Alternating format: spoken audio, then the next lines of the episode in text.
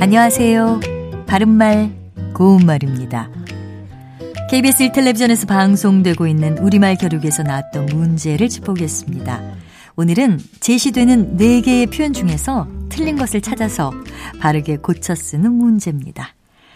자, 그럼 지금부터 문제 나갑니다. 은글이다, 저질르다, 이르집다, 붙다르다. 이 중에서 잘못된 표현은 어느 것이고 그것을 바르게 고쳤으면 어떻게 될까요? 먼저 이 문제의 정답은 저지르다입니다. 죄를 짓거나 잘못이 생겨나게 행동하다를 뜻하는 동사는 저지르다인데요. 르 불규칙 용언이기 때문에 저지르고 저질러 등으로 활용됩니다.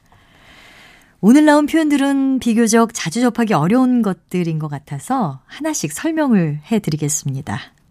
먼저 은그리다는 얼굴을 험상궂게 찌푸리다와 사물을 손으로 움켜쥐다를 뜻하는 고유어 동사입니다. 또 동사 이르집다는 곡괭이와 흙을 이르집다라고 하면 흙 따위를 파헤치다란 뜻이고요. 남의 아픈 데를 이르집다라고 하면 오래전의 일을 들추어 내다를 뜻합니다. 마지막으로 부 밑에 티읕 받침을 쓰는 붙다르다는 아주 바싹 가까이 따르다와 존경하거나 섬겨 따르다를 뜻합니다.